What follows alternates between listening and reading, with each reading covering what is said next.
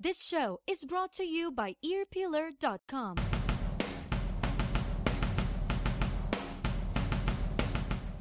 What's up, everybody? This is John Bush from Armored Saint, and you are cranking it up! Okay, what's up, everybody? This is Ross the Boss. Hey there, this is Joey Vera from Armored Saint, and you are listening to Mars Attack. This is Doyle Wolfgang von Frankenstein of Doyle, and you are listening to Mars Attacks. Hey, what do you say? Be careful, because Mars Attacks.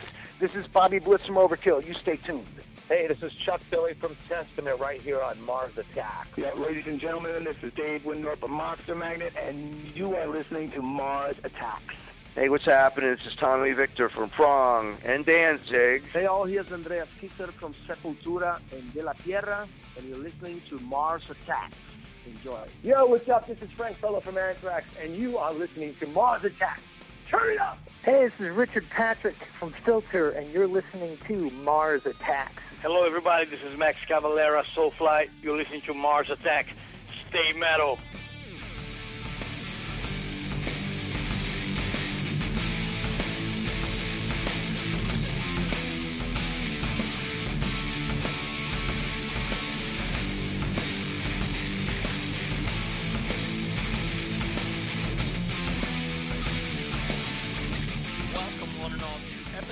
one thirty-five of the Mars Attacks podcast.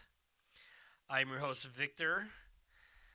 And after whew, quite a few months away, the episode one thirty-four was April thirteenth.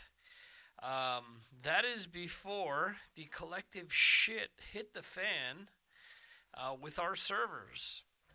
Servers which included not only Mars Attacks, but... Um, Uh, some of my other sites, including uh, Galaxy of Geeks, where I have the Galaxy of Geeks podcast, and Earpeeler, where I have that podcast hosted.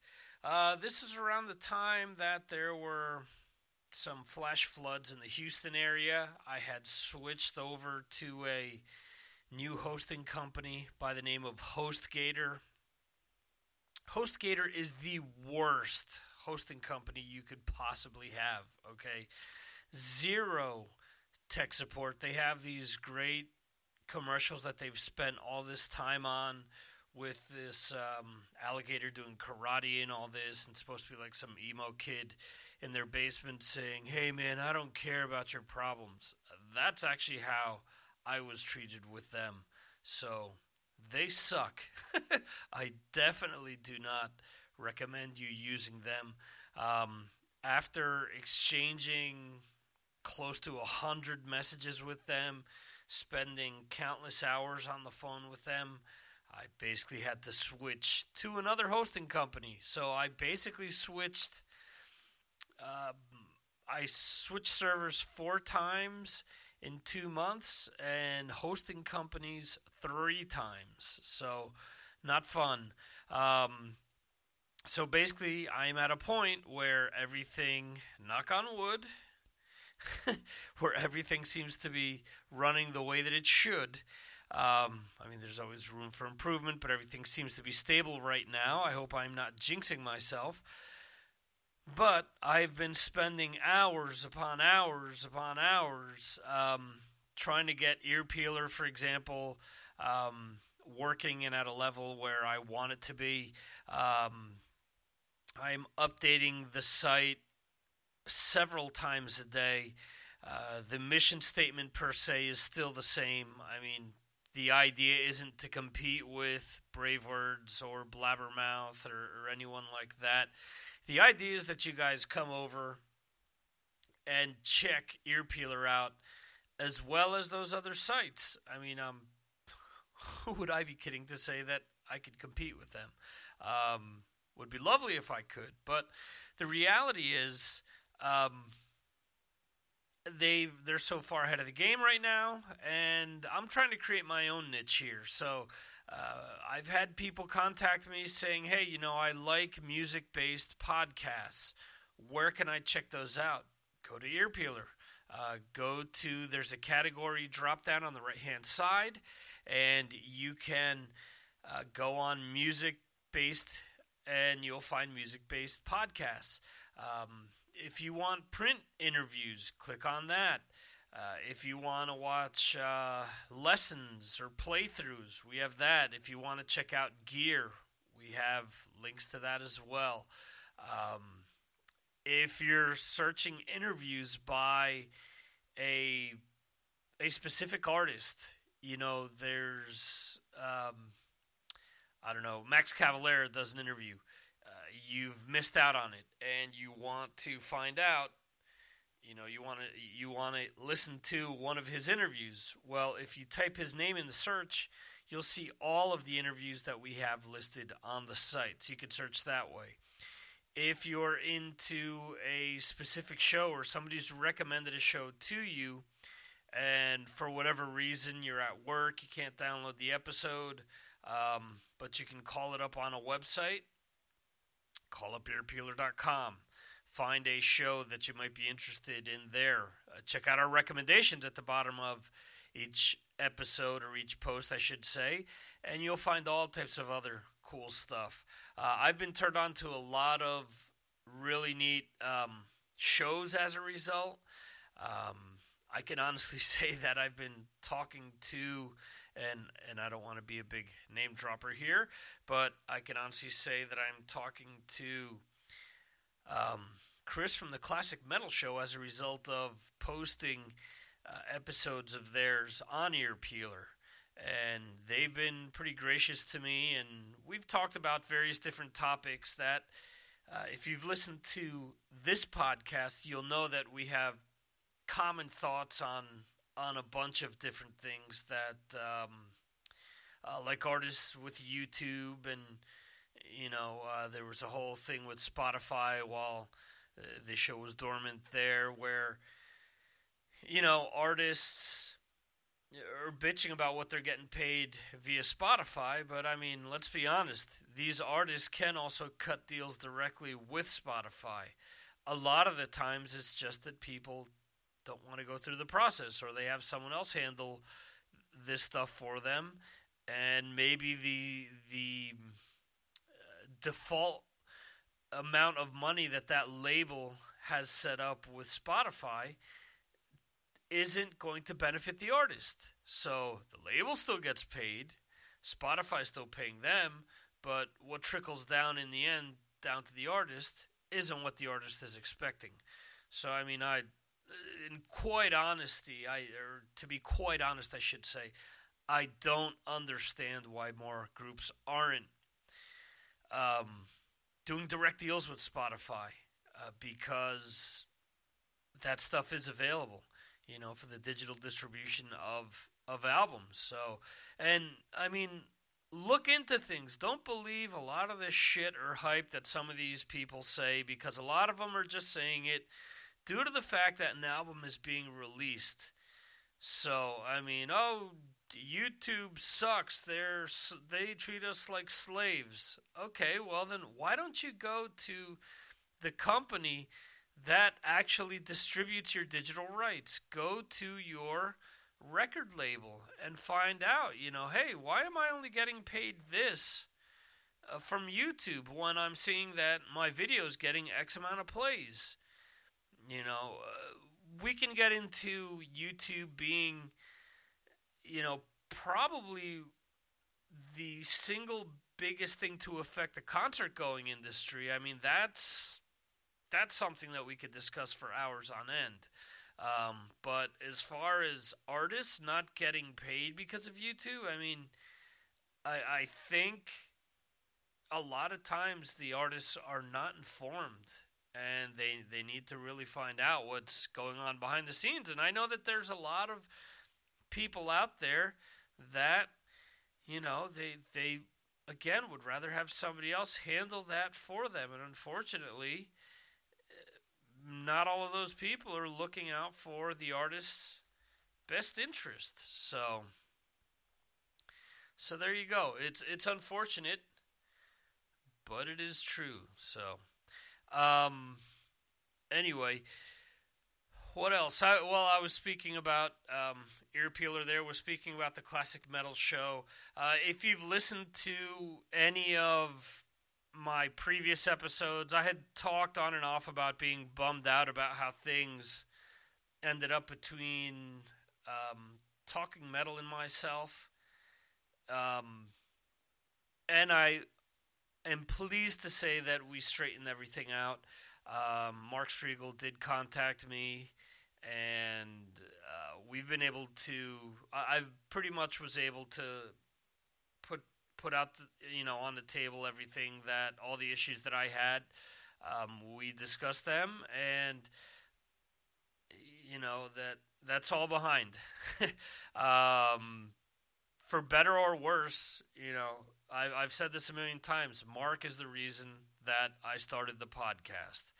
Um, he's the one that gave me that initial push. And shit, you know, again, s- similar to what I said with Brave Words and Blabbermouth. I mean, I'd love to be at their level, but fact of the matter is, Mars Attacks is what it is. And, you know, with these stops and starts that I've had, I'm grateful for all of you guys that continue to listen, that continue to subscribe. You know, I really, really appreciate it. And, um,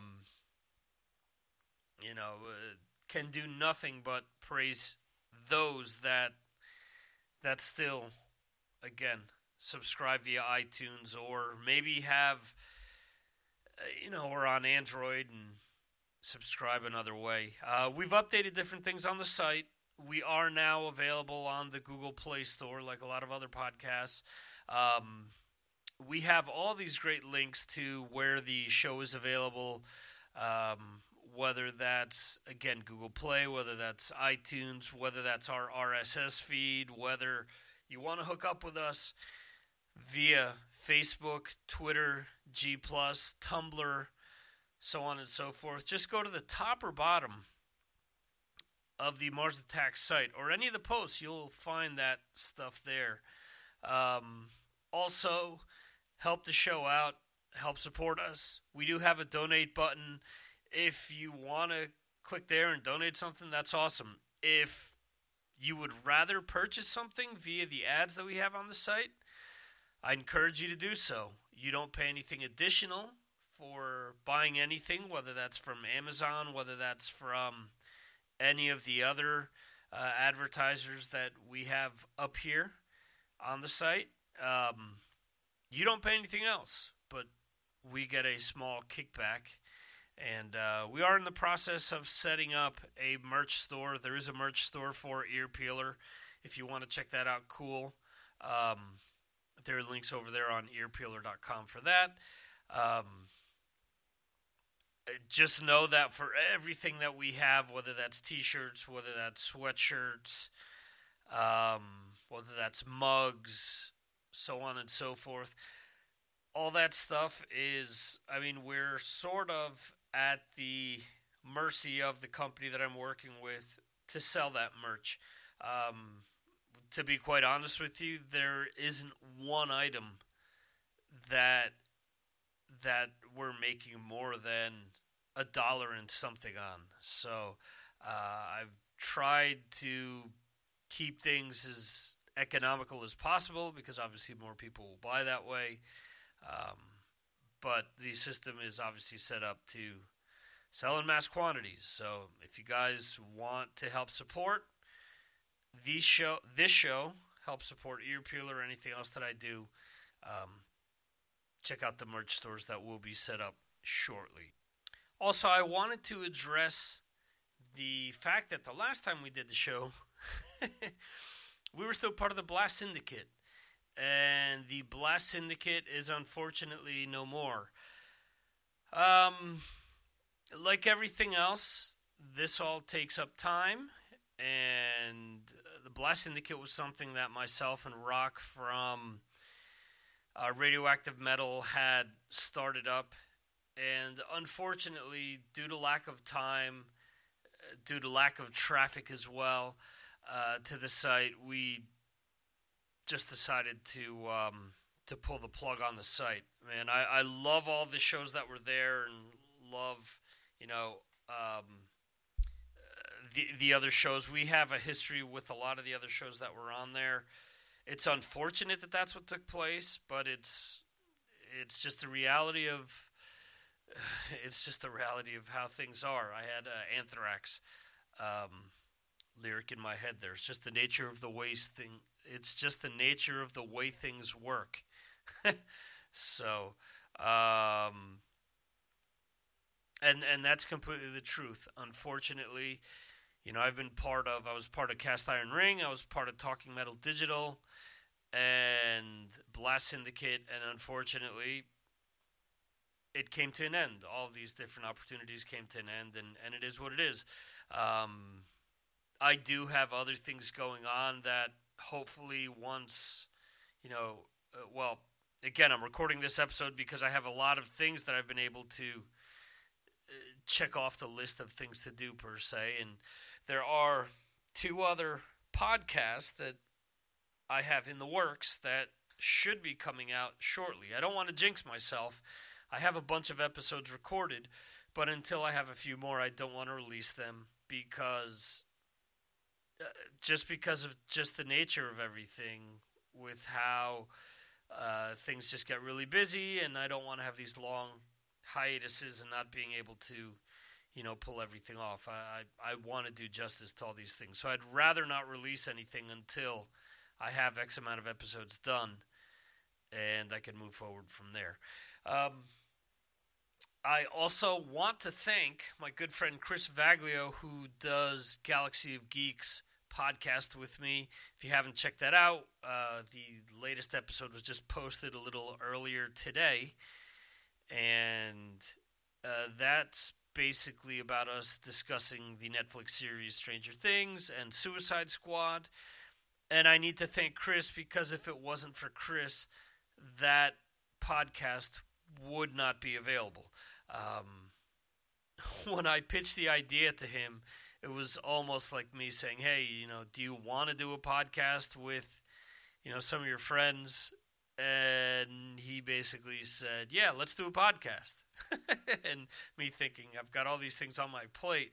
How can I do another podcast? So we we work things out, and he handles all of the editing and the majority of the posting of of the episodes. Unfortunately, the, the way that our servers are set up now, it's a bit wonky uh, with a bit of how the F T P is handled, and as a result, there's still a bunch of things we have to work out on, on that end, but that's neither here nor there. But anyway, um, yeah, so...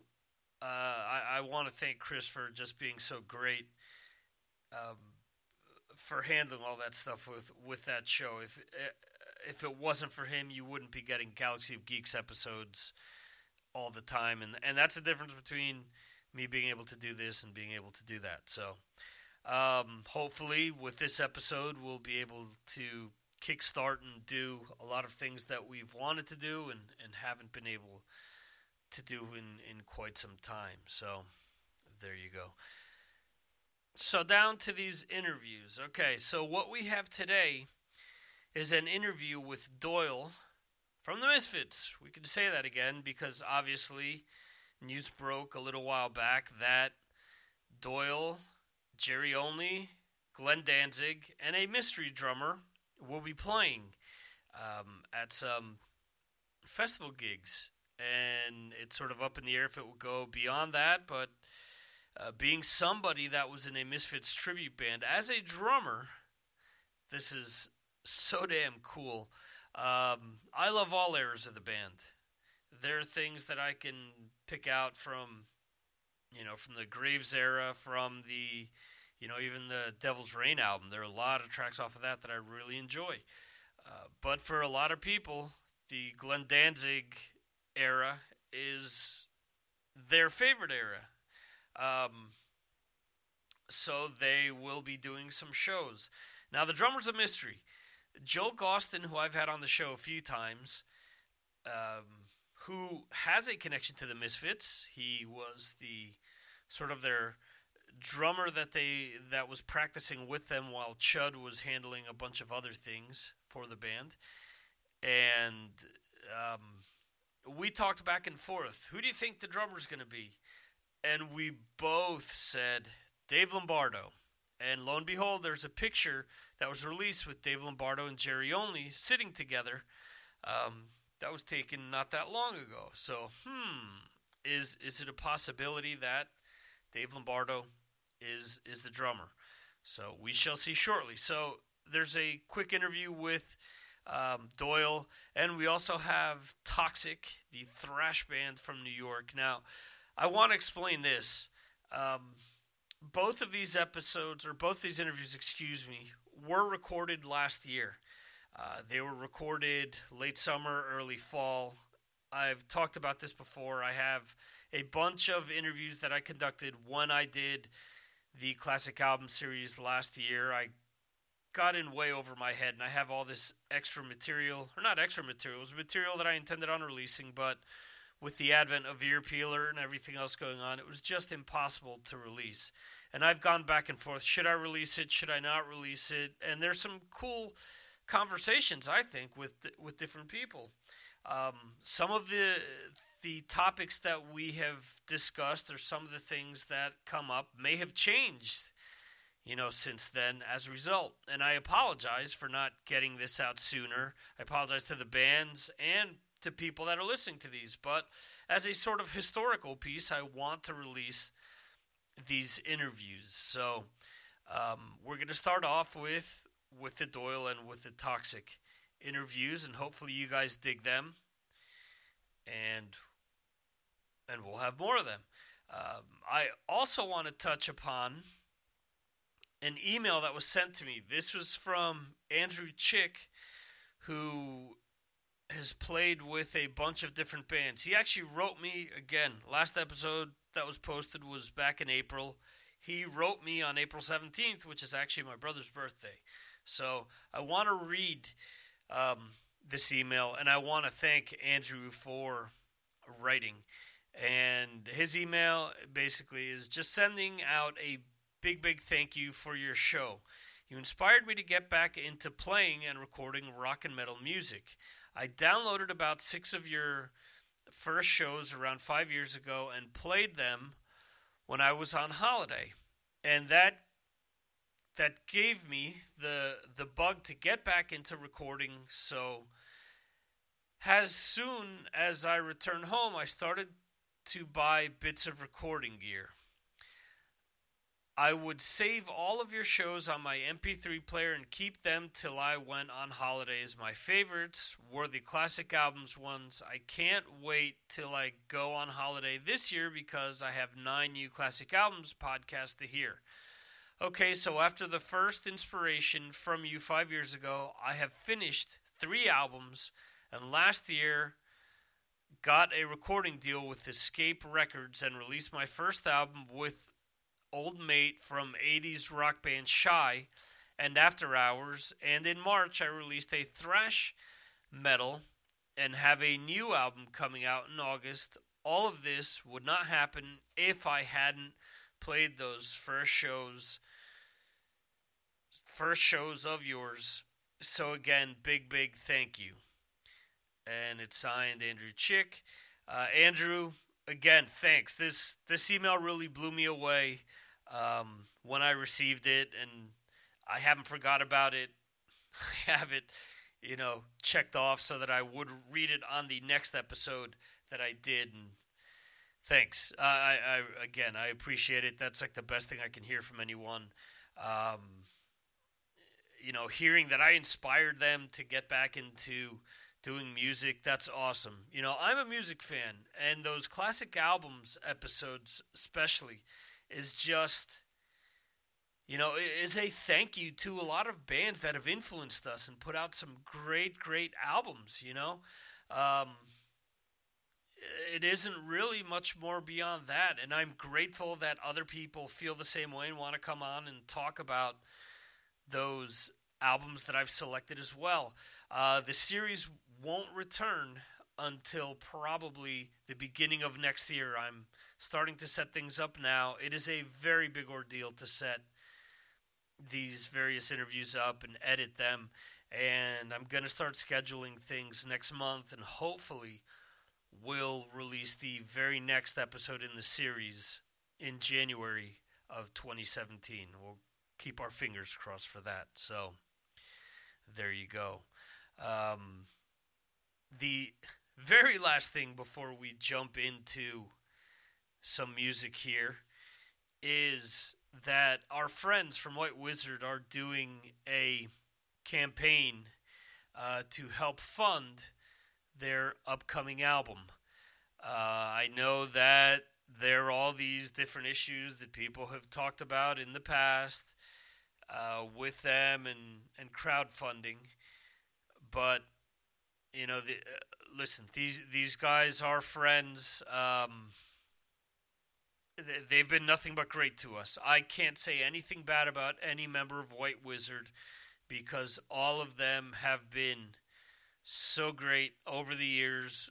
And even, you know, people have said things about John Leon, and I haven't seen that stuff, you know. And as James J. LaRue, who's their current guitarist, has said similar comments. He's he's returned to the fold. They're going to be playing a show uh, shortly with the classic um, G T O lineup, and he's he's said it. You know, that's you know what I what he's focused on is the current lineup. The current lineup after these shows will have. Um, Uh, Wyatt Screamin' Demon Anderson on the the show or on excuse me the album that they're trying to crowdfund, which is Infernal Overdrive. You can check that out uh, over at Kickstarter. We will have links to that in the show notes. Continuing things from the White Wizard family, uh, Giovanni Durst, who has his own band called Omichita, sent me a track back in June. Uh, I've been promising to have this track included um, as as soon as we did a new episode. And the name of the track is State of Terror. And he sent this off. He sent this to me and asked that I include it in an episode. So here we go. More than two months later, I'm keeping up with my end of the bargain, per se. So uh, there you go. The track is once again called Omichita. This is, or I'm sorry, the band is Omichita. The track is State of Terror. So let's check this track out.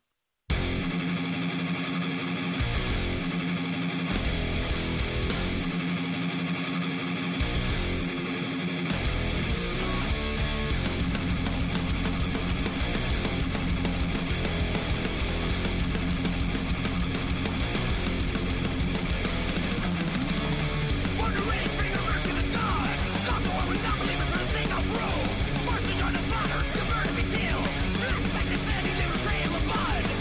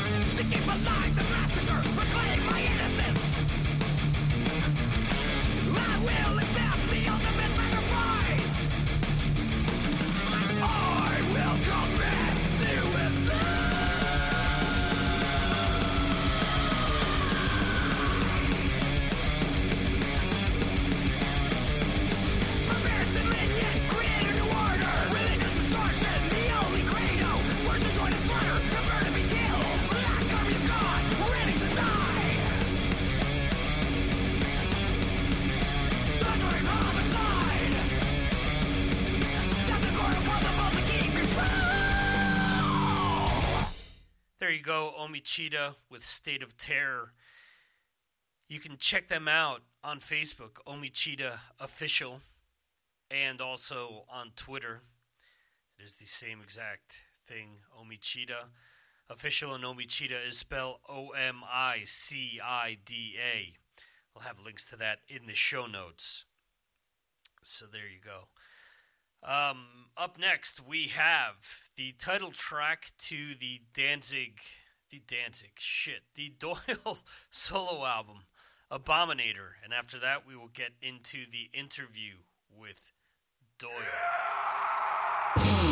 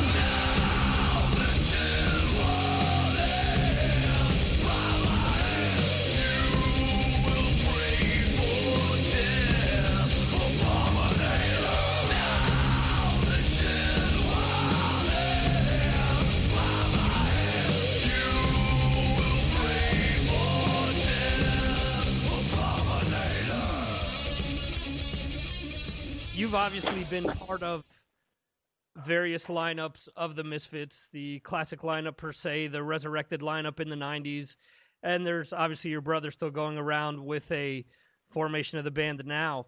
Why do you think the band still has fans all these years later? And does it bother you that there are people that like different, you know, uh, variations of the band? I don't care. I mean, uh, music's a matter of taste and opinion, you know? It's just like... whatever you like, that's what's cool, you know. I try to explain that to my daughter, you know, and I tell her, you know, if you're into something, if everybody else don't think it's cool and you do, then it's cool, you know. What the fuck do they know? Yeah. So.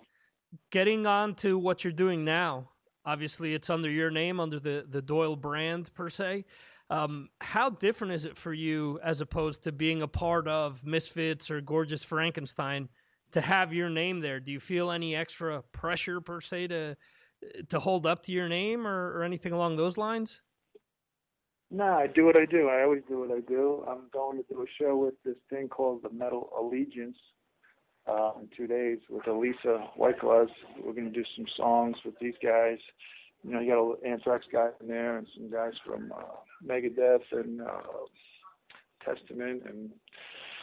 I forget who else, but uh, I just do what I do. You know, I don't have any pressure. Uh, actually, my singer, Alex Story, named the band Doyle. I didn't. Well, it's pretty much mine and his band because I just write and arrange the music, and he writes the song. You know what I mean? So it was just the smartest thing to do was take the most popular word affiliated with either one of us and put it in as the name. can't make people guess because nobody knew I even had a band with Gorgeous Frankenstein, and I'm still having a problem relaying the message to all the Misfits fans that I have a band named Doyle. I'm, I've hit about five percent of the people. They really don't know. I don't have the money because I am the label, you know, and right. I don't have the money for the promotion. So this next record that we're going to be putting out next year, we're probably going to put it out with a major distribution from a major label so we can get the big festival shows and we can have it in all the stores where it's supposed to be and get press and all the bullshit we need. Just enlighten people. I mean, once we, uh, you know, do a Misfits reunion, this thing should blow the fuck up. As far as the material on Abominator, obviously, as you already mentioned, it's probably the heaviest thing you've ever recorded. I mean, in hindsight, seeing what you did during the nineties with the Misfits, you can obviously tell your direct influence and, and your writing style. You're you're continuously saying that you just do what you do. All these riffs, I take it, just come organically to you, and you just go with whatever pops in your mind. Basically, yeah, whatever I, you know, whatever is comfortable for my hand to play and whatever I come up with is what I use. And if I like it, I like it. If if I don't like it, I don't use it. If it's too hard to play, I don't use it. You know, if I write something that's super hard, I'm just like, you know what, fuck that. That's too much. It was recently announced that you're going to be doing a bunch of shows with John Five on the West Coast. Uh, when it comes time for you to put a set list together, are you focusing just on the Doyle material, or are you mixing in stuff from throughout your uh, career? Um, I let my singer pick the uh, set list. I just tell him, you know, I want to open with Abominator, and whatever mm-hmm. you want to do, that's what we'll do. I said, you pick the mis- songs we'll do. We want to do a Cancer Slug song. Let's do this one. I like this one, and that's what we do, you know. Uh, we do the whole Doyle album. That's the rule, and that's it. And as far as the, the next album is concerned, you just mentioned that it'll be out next year. Um, at what stages is the album? Are you have you already started recording it? Are you looking to record it's, it? It's it's totally recorded. Uh, we're going to do the vocals over and mix it and title it and do the artwork, and it's done. Okay. Do you have any timetable when you'd like to have it released, or is that just all up to finding the right label to put the album out? Um, we're going to put it out regardless. Probably maybe April or something. We're going to go mix it in December, January area, probably January. And, um, you know, we got to figure out what we want to call it, what what the title's going to be, you know. Yeah, that's about it. Okay. And is there anything different people can expect on that album as opposed to Abominator? Uh, there's different songs than Abominator on there. That's what you could expect. It was all recorded at the same time. You know, all the guitars and bass and vocals and uh, the drums we had to do over because we got a new drummer, and we're probably going to do the Abominator record over with the drums and repackage it and see if the label wants that as well as a bonus, you know. And um, yeah, the only thing that sucks about it is we don't have a full band yet. We just have a drummer who's in the band, and uh, the bass player I haven't met yet. We're gonna I'm gonna meet him on the first day of rehearsal for this tour coming up, and uh, that's what we're looking for, is to get a everybody who wants to be in the band that is in the band, because I haven't wanted to take any pictures with the people who were in the band touring because they're not in the band. You know what I mean? I'm looking for guys. I'm looking for the guy or the girl. I'll take a girl bass player. It doesn't matter to me. A little while ago, you were involved in wrestling. You were part of W C W with uh, some stuff that they had going on there where they had you guys hooking up with Vampiro. Is there anything that you remember about that specific experience that you can share? Yeah, wrestling's real. That's what I come to gather. That shit's really happening. Whatever you see is happening is really happening. You know, the only thing is it's uh, predetermined who the winner is, but it's uh, really happening.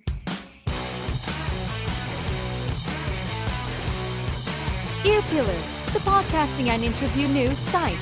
To keep up with your favorite bands or artists and the podcasts or interviews where they appear. Go to Earpeeler dot com to find out what we're all about.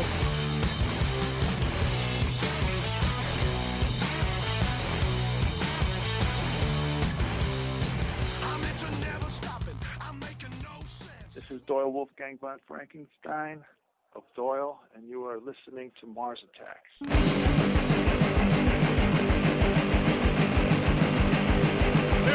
Touch it, see it, whoa!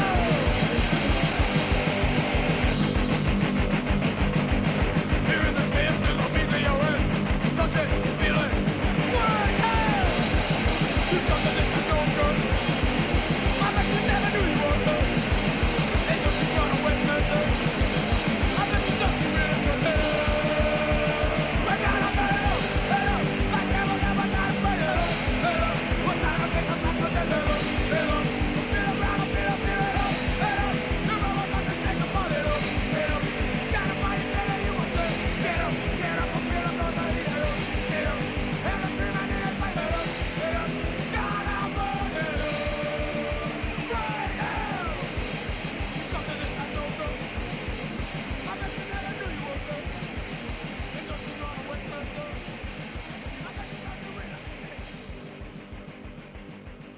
All right, so there you go, a little Doyle, and actually I should say a little Misfits. Uh, that is the classic track Green Hell coming off of Earth A D.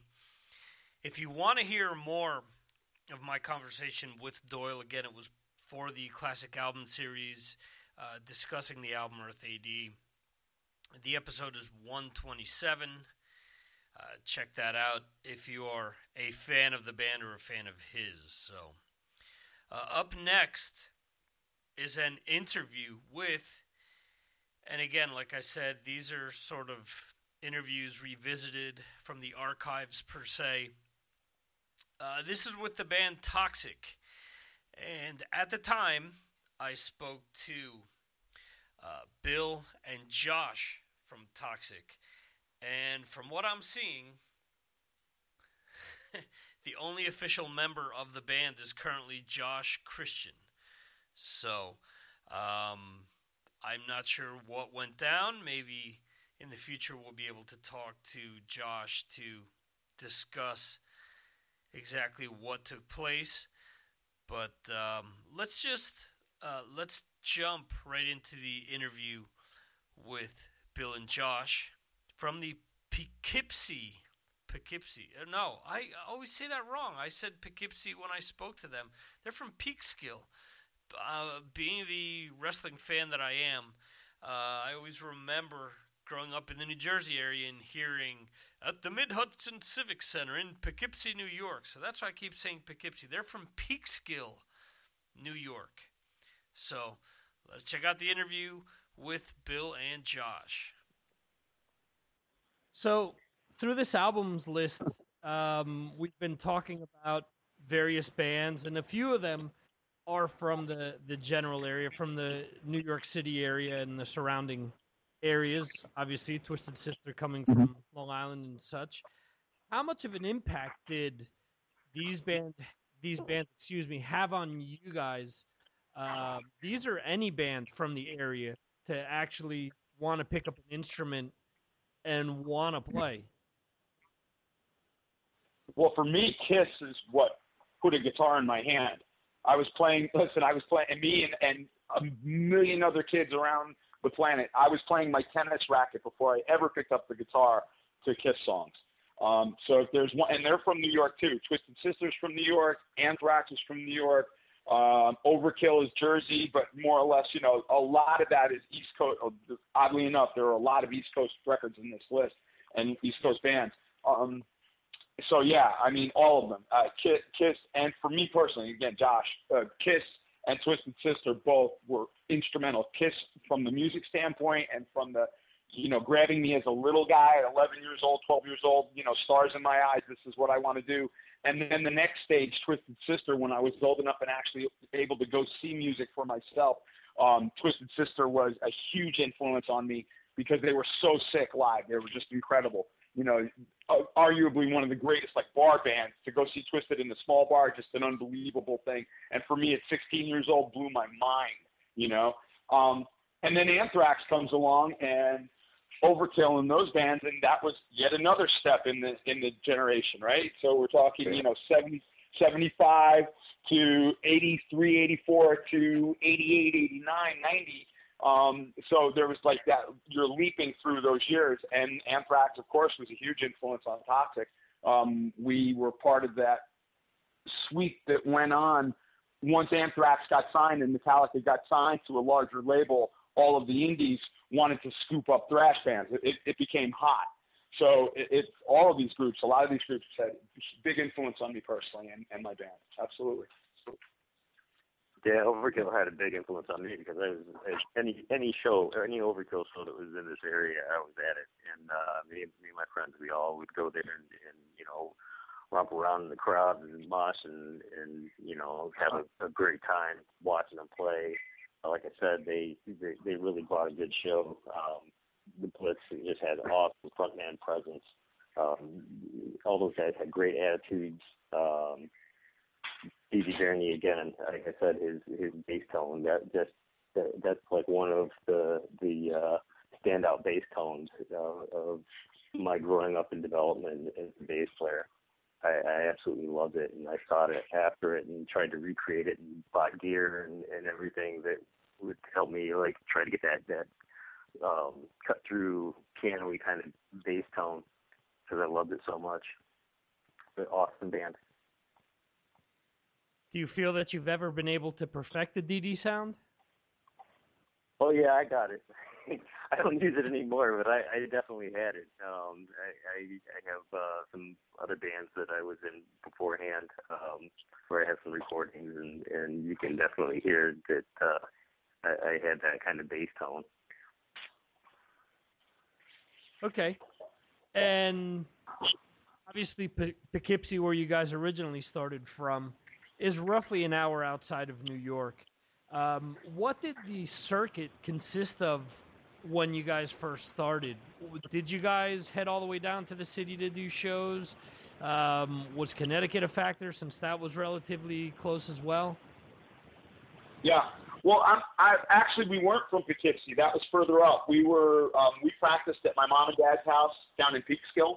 Um, so we were actually in Westchester, uh, and Um, I'm from the city. I, I was actually, that's where um, I was born and spent the first, you know, ten years of my life. So we um, we were kind of, in a way, in the early incarnations of, of Toxik, a New York City band. We hung out down there a lot. Um, we played shows down there all the time.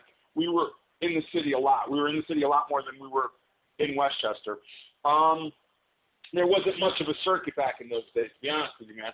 You know, you... you Not, not that there is now, but there really wasn't. It was actually worse in terms of places to play. It was very, very slim uh, for the kind of music that Toxik did, because Toxik wasn't mainstream. We were definitely on the heavier side before it sort of popped.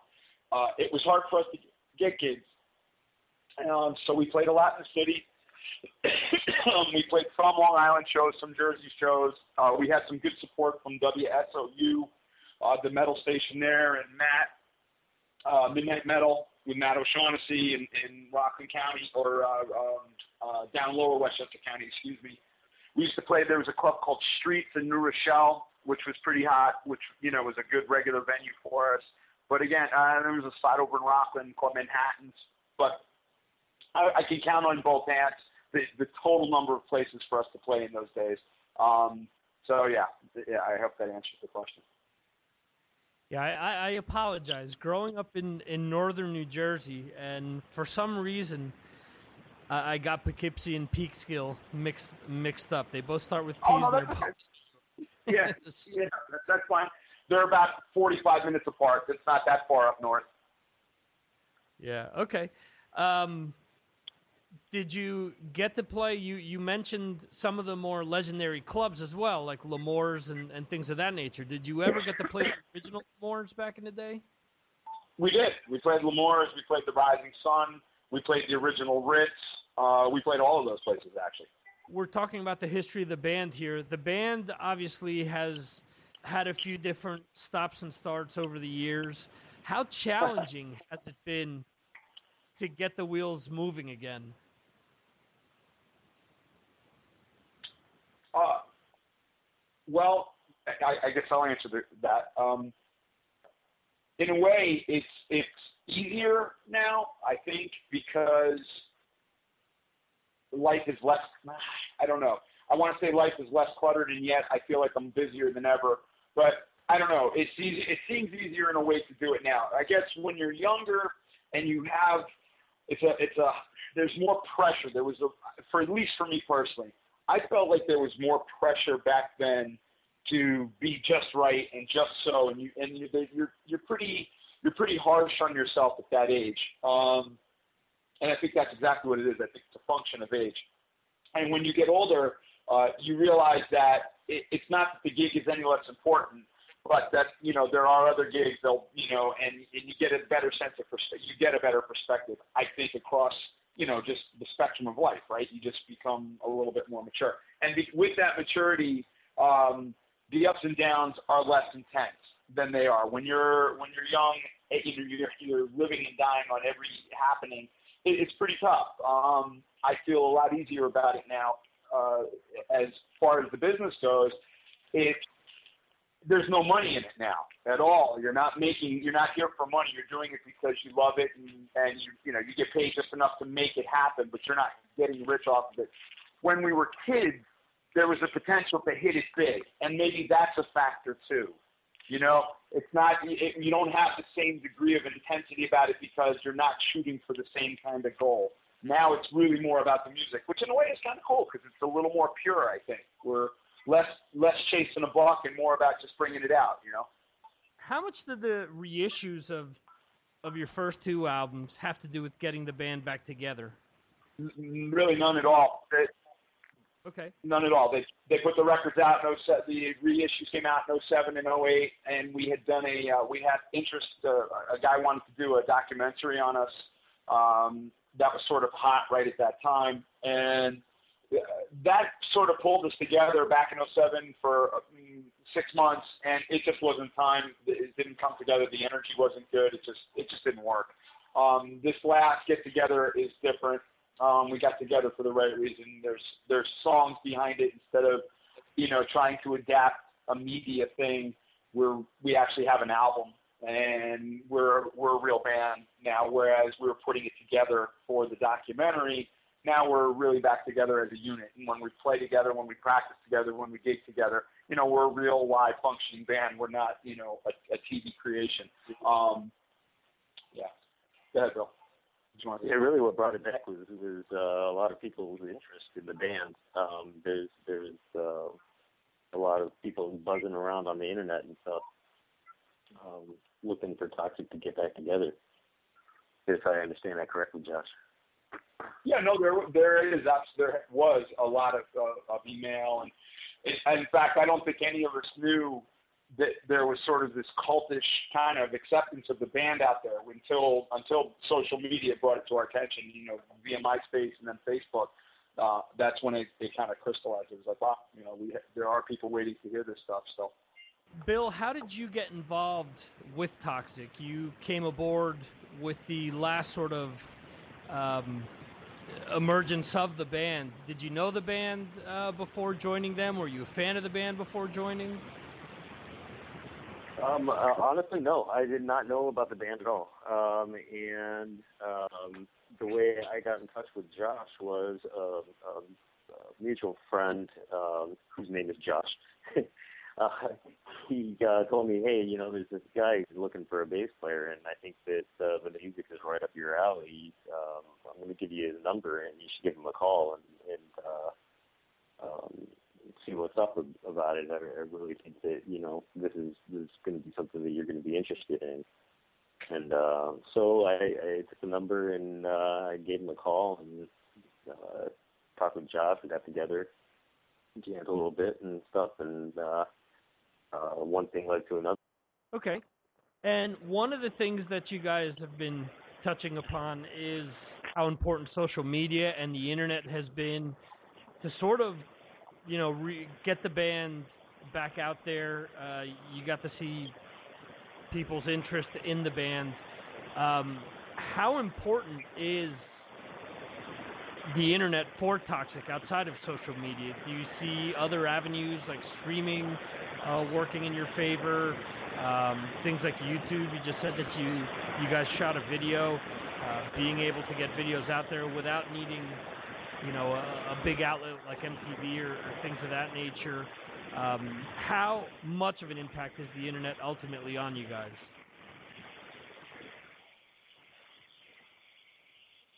I would say it's a huge impact, but that's, I think it's a huge impact for, for any band. It's it's an absolute fantastic tool for for us to use to get uh, information, get media out to our fans, to uh, the people who are hungry for it, and uh, you know, deliver stuff pretty much as as direct as you possibly can to to anyone who wants to get into um, the Toxik material and stuff.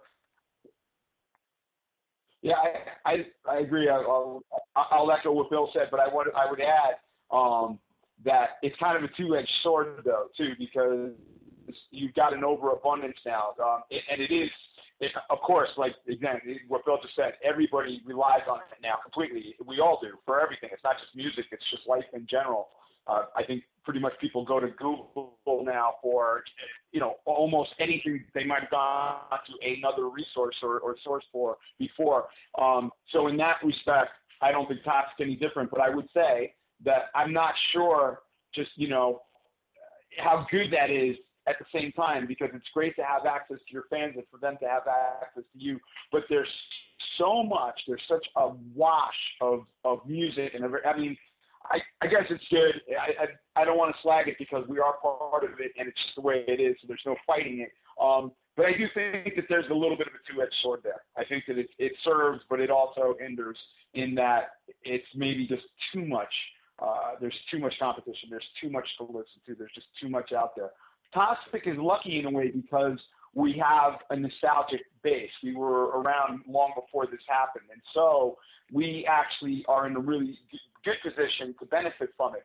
But if, if I was a starting band now, if we were, if Toxik was beginning now, I don't know. I, I don't know what I think about the internet in terms of like what it's offering people versus what it takes from them, you know? Okay. And um, you guys are in the process of recording an album that's slated to come out next year uh, called Inhumanity. Is there anything you can tell us about the album at this point? Yeah, we're we're working on the album. Um, it is pretty killer material. Uh, I have to say, it, it's um, going to be in your face, and it it, uh, it it's it's going to be a little bit newer, um, more a little bit more, more modern Toxik because uh, you know, everybody evolves and changes. Um, it's not going to be um, your classic thrash metal album um, sound, uh, but it's going to have elements of it, and uh, I think that it's going to make people very happy. Um, it, it's powerful. It's it's um, in your face. It's it's got some technicality to it that uh, Toxik is known for, and uh, I think people are really going to dig it. Yeah, we, we hope so. We hope. Um, as far as logistics, um, yeah, two thousand sixteen at this point, we were really hoping it may come out. It may still come out in fifteen. We're going to try like hell to get it out this year. Uh, that we really would like to if we can. I know it's getting on in the year, and we've got a tour coming up, which is sort of disrupting that. But um, there, we're going to make a real push. In fact, Billy and I have been talking about this a lot over the last couple of weeks. We're, when we get back from the Latin American tour, we're going to make a real push and try to finish it up here and get it out uh, as quickly as possible. So maybe maybe it'll be a two thousand fifteen, not a two thousand sixteen release. And as Bill said, it's definitely old Toxik, but modernized, updated, definitely more intense, more angsty. It's it's pretty punishing. It's a heavy record. I, I hope that people get it. I I think because we're older and we've been around as long as we have, at least for me, I was almost in a way sort of predicting that people would expect a drop-off in energy, a drop-off in intensity, And I was almost sort of like with the writing determined not to let that happen. So I pushed really hard. Um, The band is awesome. I'm super, super lucky to have the people that are in the band at this point. Mike sounds great. Mike's voice has held up amazingly well. I think he's going to sound better on this record than he did on, on the older stuff. He's matured. He's still got the ability to hit the high highs, but he's got a lot more body to his voice, and he's just really, really on point at, at this time. Um, Bill's a great bass player. He brings a lot to the band. He's got great chops. He's just a rocking guy. Um, good ideas. Again, he and I work really well together. There's a, a terrific camaraderie going on there. Okay, so Jason Bittner uh, is going to be playing on probably half the record. I think there's eleven or twelve tracks total. Uh, Jason is, I don't have the song list in front of me, but um, so Jason will be on there. Jason Bittner will be playing on there. And then Charlie Zeleny, who is from Blotted Science, Whiplash, um, a lot of other projects too. Just to, you can look him up. Uh, he he runs a, a I'm trying to get it. Yeah, a, a YouTube page called Drumageddon. Um, so yeah, Charlie's going to be the, going to be playing drums, and I, I, again, I feel very lucky to have the musicians on this record that we do. And I think it's going to be a really killer third installment. And it's sort of odd, right? You know, because it's been twenty plus plus years. It's almost thirty years um, since we put out World Circus. So it's a, it's really like a long delay between a second and third album. But you know what? I, I'm I got to tell you, I really think it hits the mark. Uh, at least I hope it does um, for everyone else. It does for me personally. I love the material and I love the band, uh, and I think people are gonna like it.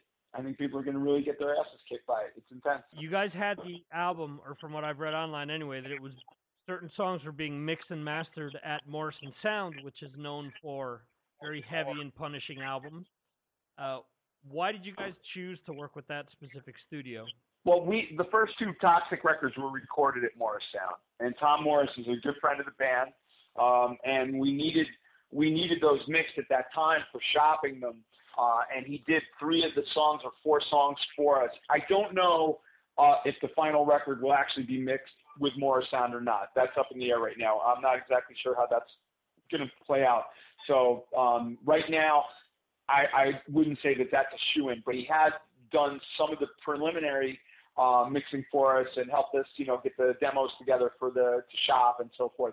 Um, and yeah, he's, you know, Morris Sound rocks, man. That's a, that's a, you know, an institution. Another thing that, that has always stood out by the band has been the album covers. Uh, have you already started working up ideas for the album cover? Is it done? What can people expect? We have some tentative art that we use, uh, and we've been using, and it may, in fact, end up being the album cover.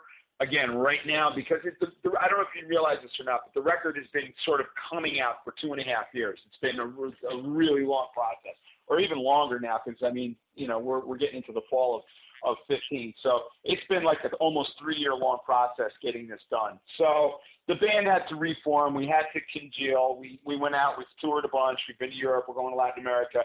We're a unit now. We're more of a band. And in a way, I'm sort of glad that the album is coming out now that we are a band, instead of putting out the band, the album, and then building the band around the album, which a lot of comeback bands do. Um, this record will, in fact, be a band that is already a real band, has had a few years under its belt. We're out there playing together, and it makes a difference. It's going to make a big difference on the way the record sounds. So that original art that we had three years ago may or may not make it. It may or may not be the final cut. I'm not sure right now. We just were talking about this the other day, in fact. Um, so that's sort of up in the air, too. Um, but you can see the tentative cover. It's on the YouTube videos that are out there for songs like Too Late and Crooked Crosses. Um, the Inhumanities Baby, the baby, we call it the baby cover, is on those videos, and you can see the art that we've been working with, though, up until that point. And one of the things that um, Bill mentioned a little earlier was how he purchased the album Arise based on the cover. How many people have come up over the years and mentioned to you guys that they bought those first two albums based on the covers? Lots. Yeah, a lot of people. The, the album cover, especially World Circus, uh, is very, really, really well known. Ed Repka did an amazing job on it, and um, it is we we're lucky to have it. It's a big part of why we have the niche that we have. Just to be honest, I don't think we'd be where we are right now or doing what we're doing if that record cover wasn't part of that original formula, that chemistry that that album cover brought. Because I, and I have had people tell me that they would sit and listen to the album and put the, that album cover over, or both of them, but World Circus especially, that they just sit and put the album cover over and over and over and over, looking at it while they listened. Um, and that's really satisfying. That's great that we have that. Um, I'm glad we have that sort of iconic art attached to the to the band. You guys were one of the first few bands, uh, I guess, of notoriety that ended up getting signed by what would become Roadrunner Records. How disheartening is it, or what type of feelings do you have knowing that that label was pretty much bought and sort of picked apart? Um, well, you know, it would have been nice. I, it's it's sorry the way the industry has gone. It hasn't been kind to the, the record labels themselves. Uh, I don't know. I could be really cynical and say they got what they deserved, like album company, you know, record labels in general. But I don't really feel that way anymore. There was a period where I was pretty, you know, sort of pissed off at the way things went for Toxik, and, you know, I harbored some ill will. But in, in hindsight, um, I think is, as imperfect as the system was, it's better than what we have now, at least in terms of income for the musicians. As I said earlier, there's no money in this. You're doing it because you love the music. Um, And that's kind of a bummer, uh, you know, so what, Roadrunner, as imperfect as my relationship was with them, it's better than no relationship at all. And um, I, I, was, I am sorry that they're gone. I'm sorry that a lot of the labels are gone. And big labels, I mean, you know, Chrysalis and Atlantic, and I mean, you know, labels that we grew up with, they're all gone. And it's it's kind of sad that that happened the way it did, I think. If um, people want to keep up with the band, we've already touched on social media there. Where should people go on the various social media sites to find out what Toxik is up to? Toxik Metal. You can go to um, Facebook, Twitter, Instagram, um, all with Toxik Metal, and uh, they'll take you right to um, our social media sites. And we also have toxik metal dot com, uh, the band's official Uh, website that anyone can go and check it out and see what's going on there too. This segment is brought to you by ear peeler dot com. Hey, this is Bill. And this is Josh from Toxik, and you're listening to Mars Attacks.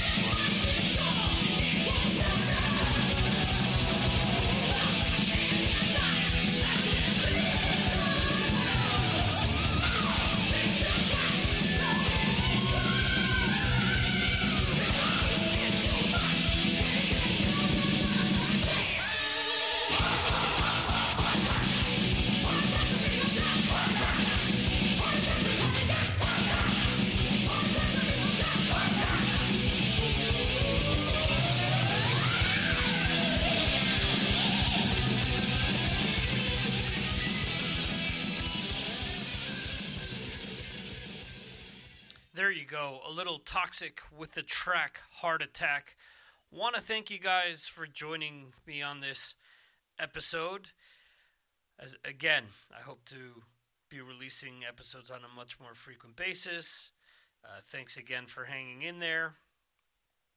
And we will see you here on the next episode of the Mars Attacks podcast. We will leave you with a track that Toxik covered, and that is Anthrax's Metal Thrashing Mad. See ya.